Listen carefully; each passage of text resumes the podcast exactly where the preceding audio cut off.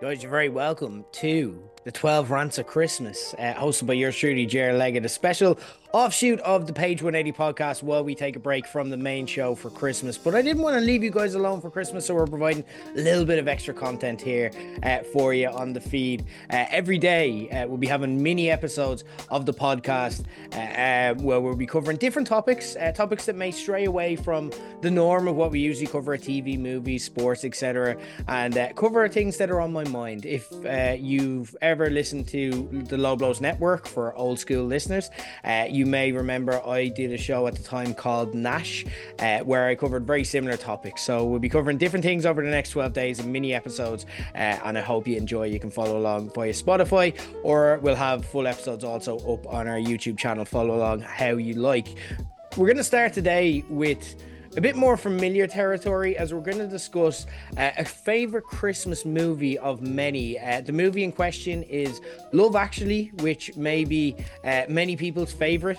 It is my mother, so I really hope she doesn't listen to this, because what I'm going to talk about as we hit the 20-year anniversary of Richard Curtis's Christmas classic is how everybody in Love Actually is actually the worst. They're all horrible people. And I'm calling it a Christmas classic, but I use that loosely, because in reality, I'm going to just say it. This is a bad movie filled with the absolute worst people imaginable. Don't believe me? Let's look at them all individually. And obviously, look, there's going to be spoilers here. Don't bitch to me if you continue listening. You've had 20 years to get caught up. It's fucking Love Actually, okay? That's like saying the Bruce Willis spoiler from The Sixth Sense. This is on you if you get spoiled from here. Let's start off with Bill Nye's aging ex-heroin addict rocker Billy Mack, who is clearly a sex pest and almost definitely wouldn't have survived Me Too. Look at some of his antics that he does throughout the course of the movie. He goes on radio lying about riding Britney Spears, which he almost certainly did not. He calls his manager and his best friend ugly to the entire nation. He tells kids to do drugs when on television with Ant and Dec, and he exposes himself to Michael Parkinson. He's essentially...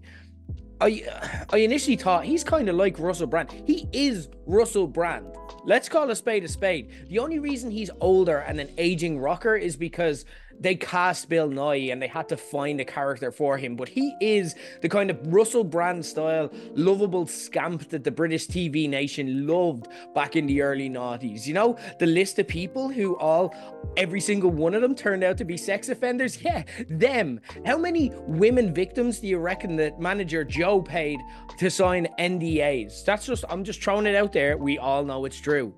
If we're going to stick with the theme of sex pests, let's talk next about Chris Marshall, who has every woman in the office rolling their eyes when he shows up at the beginning of the movie with a delivery, immediately cracking on to every possible girl within sight. And instead of reflecting on his own behavior, he calls English women stuck up and says that his solution is that he needs to go to America, which bafflingly works. That is, turns out, his solution. The conclusion of this British beloved movie is that English women are in fact stuck up. He's absolutely the kind of person who will get rejected in a nightclub and then immediately go on to call the girls that rejected him lesbian. It's kind of hard to criticize grieving father and son, Liam Neeson and Thomas Brodie Sangster. So instead, you know what? We're going to focus instead on their late mother and wife, who completely failed to anticipate that everyone who knew her would be going through severe pain when funeral planning, and chose the Bay City Rollers as their song. So they couldn't even get the catharsis of a proper funeral and must instead postpone their suffering and grief.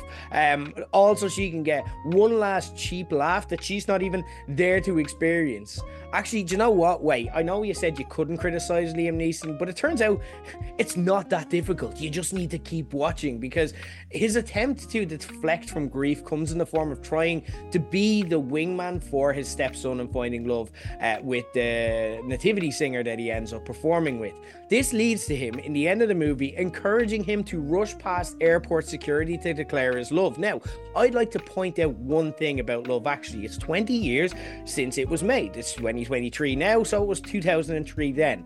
This is an airport just after 9/11. Airport security was insane. He could have been killed. That child should not be put within his care. That is not sound advice. He could have actually been murdered. At one stage, he was getting chased by security. And, like, realistically, if it wasn't, like, a fun, like, light movie, that probably would have been what happened in the real world.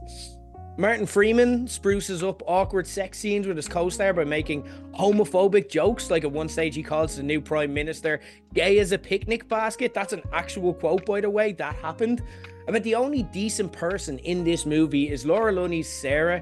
Unfortunately, they only had a quota of one, it seems, as she successfully hooks up with the dreamy Rodrigo Santoro, who, seconds after, she confides in him that her brother is sick and phones a lot, as she's his only family support.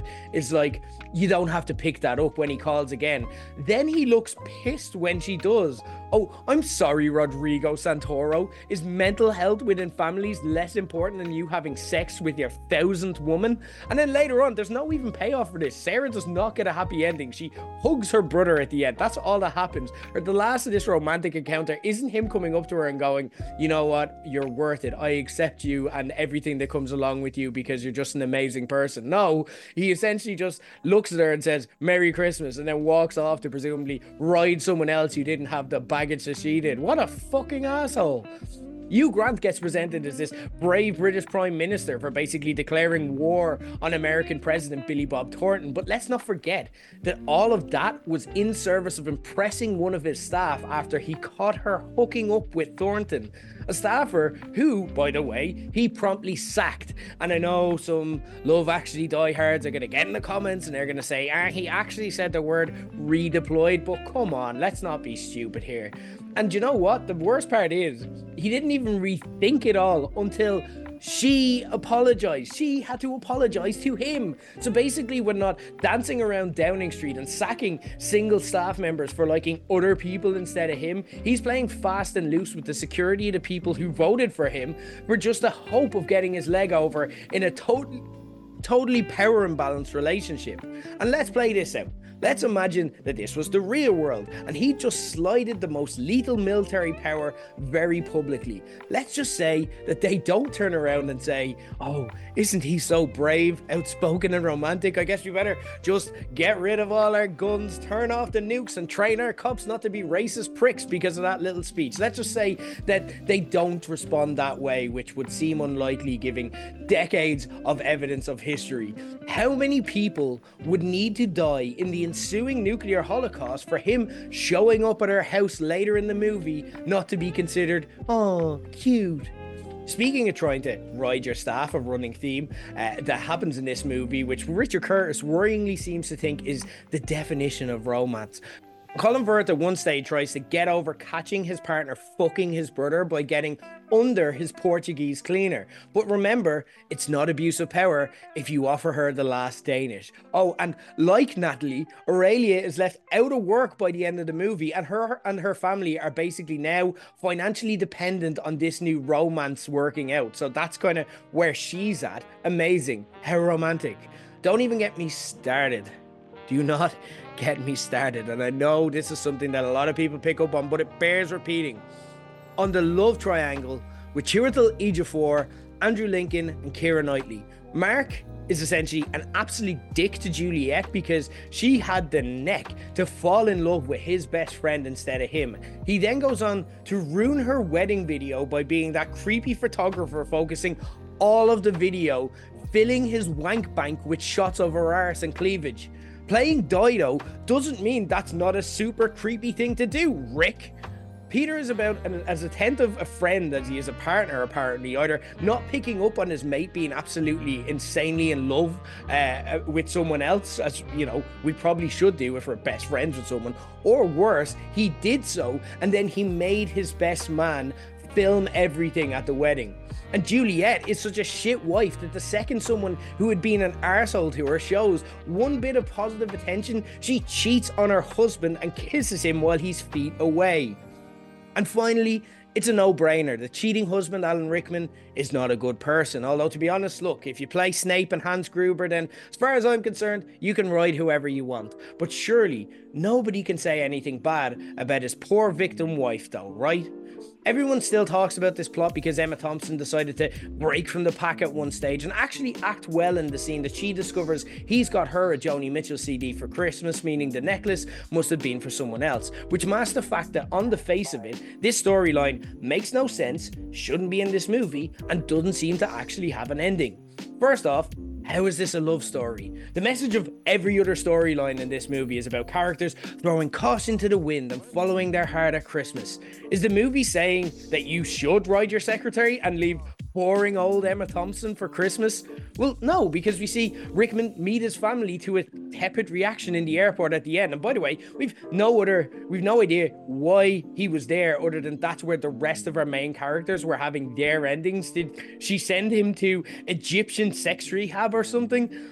Actually, if you dig deeper, you'll find that the context does imply that this story has an ending, and it's actually perfect for this movie, because if Rickman and Thompson decided to stay together, as it appears they does, then presumably he's chosen her over the secretary and she's no longer working for him, because that would be majorly inappropriate. So yes, for those of you keeping score again, that meant that this story had the most romantic ending that Richard Curtis seems to think exists. And for a third time in the movie, a woman who fell for one of the dickhead men in the movie, who, by the way, again, was single, has lost her job. Which also means that if Emma Thompson agreed to try staying with him, she signed off on this single woman who actually had no commitment to anyone, therefore played no part in the betrayal, being sacked, unless you subscribe to the lazy trope of men only cheat because they're stupid, think with their dick, and evil women tempt them.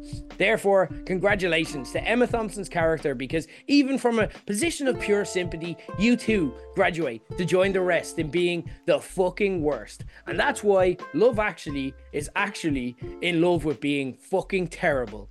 Do not watch this movie. Watch Home Alone. Watch Die Hard. It's a Christmas movie. I'm not doing a rant on that because it's just facts. And that's been my rant for today. Happy Christmas, guys.